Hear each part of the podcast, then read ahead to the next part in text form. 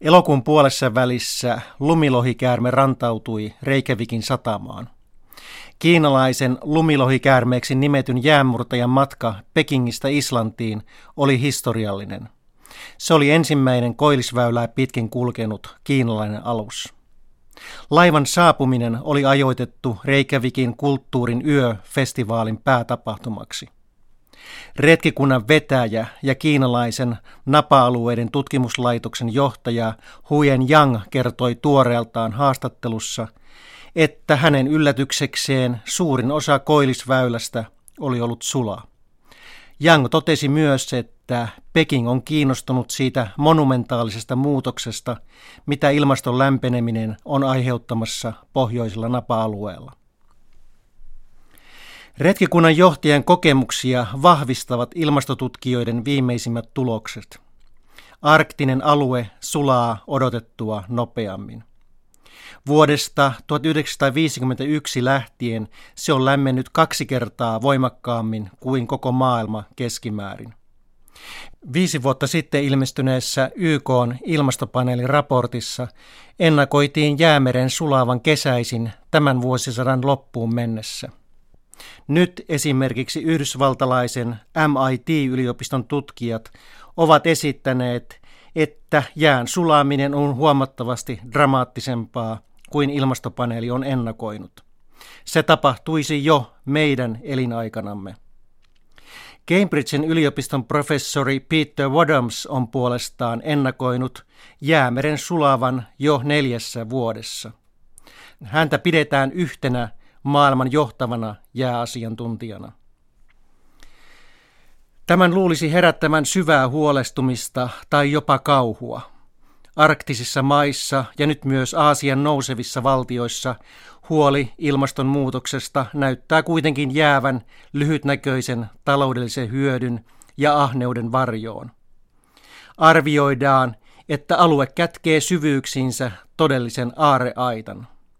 Esimerkiksi Yhdysvaltion hallituksen teettämän geologisen tutkimuksen mukaan noin 30 prosenttia maapallon löytämättömistä maakaasuvarannoista ja 13 prosenttia öljystä sijaitsee arktisella merellä. Mutta miksi lumilohikäärme oli valinnut kohteekseen Reikevikin? Intialainen valtamerten strategiseen tutkimukseen erikoistunut tutkija Vichai Shakhutsa on seurannut jo pitkään Aasian nousevien maiden kiinnostusta arktiselle alueelle. Hän valottaa tapahtuman taustoja näin. Islannin ja Kiinan välien lämpeneminen alkoi toden teolla globaalin finanssikriisin aikana vuonna 2008, kun Islannin kolme pankkia meni konkurssiin. Islannin presidentti Olaur Ragnar Grimson on todennut useissa haastatteluissa, että pankkikriisin aikana Eurooppa ja Yhdysvallat eivät tarjonneet Islannille pelastavaa kättä. Siksi Grimson ja maan hallitus kääntyivät Kiinan puoleen. Tämä johti lopulta siihen, että kesällä 2010 Kiinan valtion kansanpankki ja Islannin keskuspankki tekivät sopimuksen kolmivuotisesta 400 miljoonan euron lainasta. Islannissa koettiin Kiinan pelastaneen maan talouden. Sen jälkeen maiden välillä on sukkuloitu ahkeraan. Islannin presidentti on vierailut neljä kertaa Kiinassa. Islanti on puolestaan vastaanottanut kiinalaisia delegaatioita enemmän kuin mitä Yhdysvalloista, Britanniasta, Saksasta, Ranskasta, Italiasta ja Espanjasta on saapunut yhteensä. Viime huhtikuussa Kiinan pääministeri Wen Jiabao teki valtiovierailun Islantiin, jolloin allekirjoitettiin sopimukset yhteistyöstä esimerkiksi energian ja arktisen alueen tutkimuksen alueilla. Pääministeri Wen Jiabaon mukaan nämä sopimukset takaavat sen, että Kiinaa ei jäädytetä pois arktiselta alueelta. Näin Vitsai Sakhucha valottaa kiinalaisten lisääntyvää mielenkiintoa arktiselle alueelle laajassa artikkelissa, joka on ilmestynyt intialaisen rauhan ja konfliktin tutkimuslaitoksen julkaisussa. Hiljattain myös intialainen ympäristöpoliittinen aikakauslehti Down to Earth julkaisi arktisesta alueesta teemanumeron, jonka asiantuntijana on Vichai Shakucha. Hän valottaa myös pientä, mutta ehkä kuvaavaa vuoden takaista episodia, kun kiinalainen liikemies yritti ostaa maata Islannin pohjoisimmasta kolkasta. Maailman rikkaimpiin ihmisiin kuuluva Huang Nubo tarjosi 8 miljoonaa dollaria Grimstadirin syrjäisestä erämaasta. Alue on pinta-alaltaan 300 neliökilometriä, eli noin 0,3 prosenttia Islannin pinta-alasta. Hän suunnitteli lähes 200 miljoonan dollarin investointia erämaahan, jonne rakennettaisiin lentokentän lisäksi esimerkiksi luksushotelli, kylpylä, golfkenttä ja Euroopan suurin luonnonsuojelualue. Kiinalainen miljardööri ja runoilija oli tukenut jo aiemmin avokätisesti miljoonalla dollarilla kiinalais-islantilaista runofestivaalia. Islannissa Nuboun aikeet herättivät kuitenkin hämmennystä, kun paljastui, että mies oli entinen valtion propagandaosaston päällikkö. Epäiltiin, että hankkeen taustalla oli Kiinan kasvava mielenkiinto arktisen alueen luonnonvaroista. Hanke kariutui lopulta siihen, että Islannin lakien mukaan maata ei voi myydä ulkomaalaisille. Miljardööri ei kuitenkaan luovuttanut, sillä hän uusi tarjouksensa toukokuussa. Tällä kertaa hän ehdotti maan vuokrausta 40 vuodeksi. Nubo on vakuutellut, ettei hänellä ole mitään tekemistä Kiinan nykyhallinnon kanssa. Hän on kuulemma vain tavallista varakkaampi, arktisesta luonnosta kiinnostunut liikemies, joka haluaa perustaa turistikeitaita kasvavalle kiinalaiselle turismille Pohjoismaihin. Nyt hankkeelle ollaan näyttämässä Islannissa vihreätä valoa. Kiinan nopeasti kasvava talous kärsii jatkuvasta raaka-ainepulasta. Esimerkiksi öljystään Kiina tuo noin 54 prosenttia.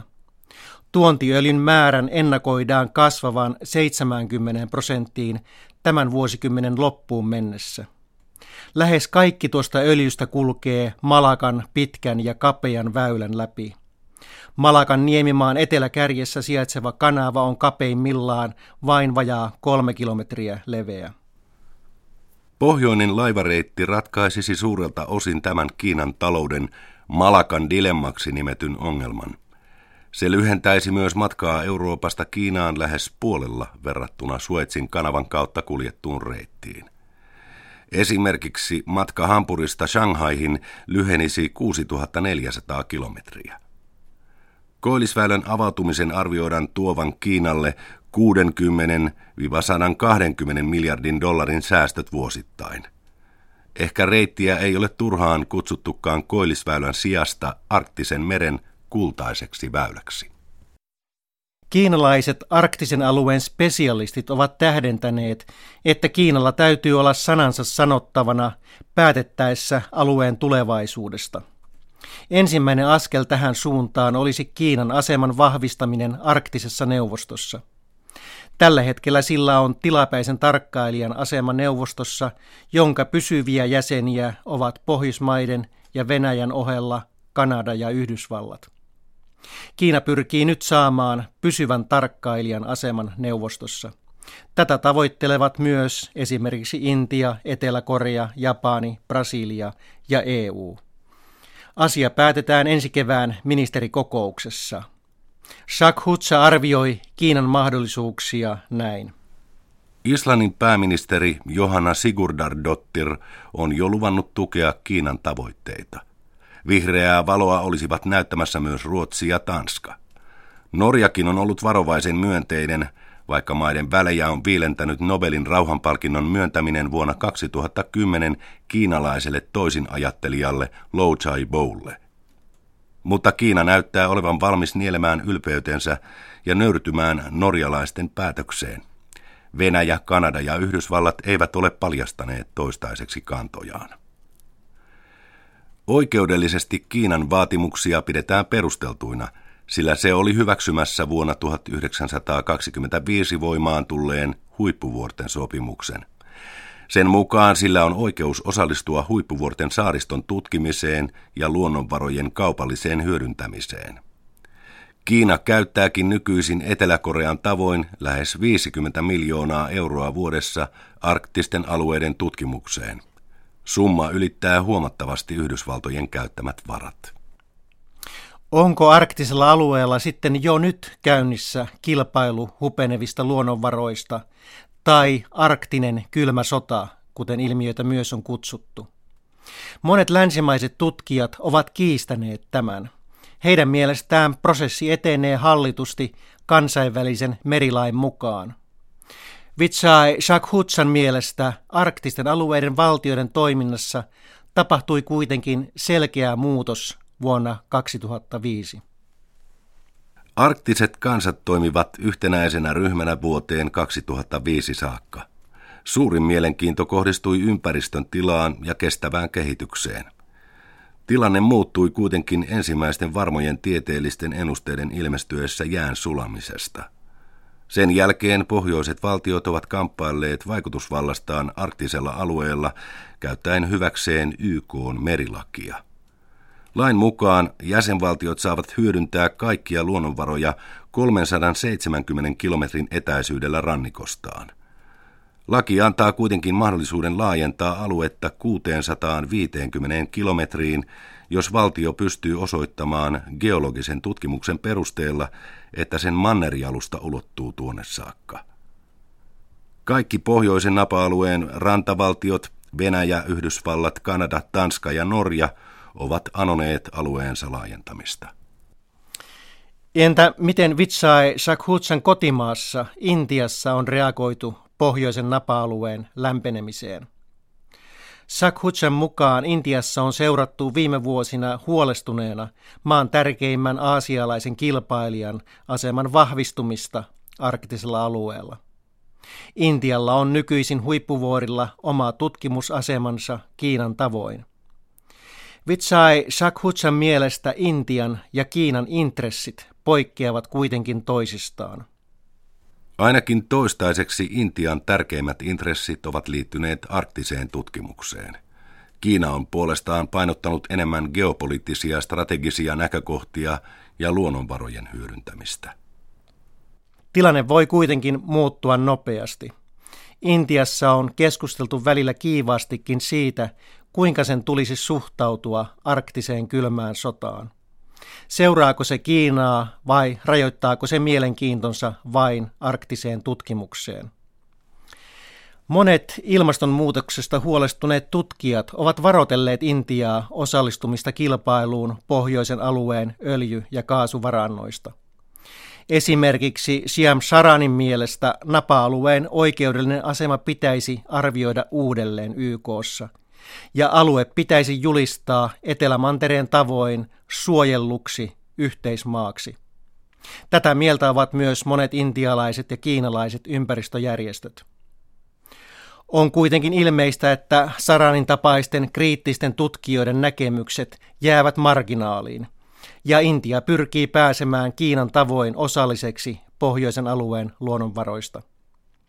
Tästä kielivät myös viimeaikaiset tapahtumat – Intialainen öljy- ja kaasuyhtiö ONGC kertoi elokuun lopussa pyrkivänsä öljyn etsintään arktisella alueella yhteistyössä norjalaisen Statoilin ja venäläisen Rosneftin kanssa. Valtioenemmistöinen ONGC, joka on Aasian suurimpia öljyyhtiöitä, on myös hiljattain kertonut osallistuvansa 15 prosentin osuudella maakaasun etsintään arktisella alueella. Sen toteuttaja on venäläinen kaasuyhtiö Novatek. Arktisella alueella näyttää toteutuvan sosiologian klassikon Max Weberin yli sadan vuoden takainen, hieman pessimistinen ennuste. Tämä talousjärjestelmä on sidottu koneellisen tuotannon teknisiin ja taloudellisiin ehtoihin, jotka nykyisin määrittävät kaikkien yksilöiden elämät vastustamattomalla voimalla. Ehkä se määrittää heidän kohtalonsa sinne saakka, kunnes viimeinenkin tonni fossiilista polttoainetta on poltettu ilmakehään.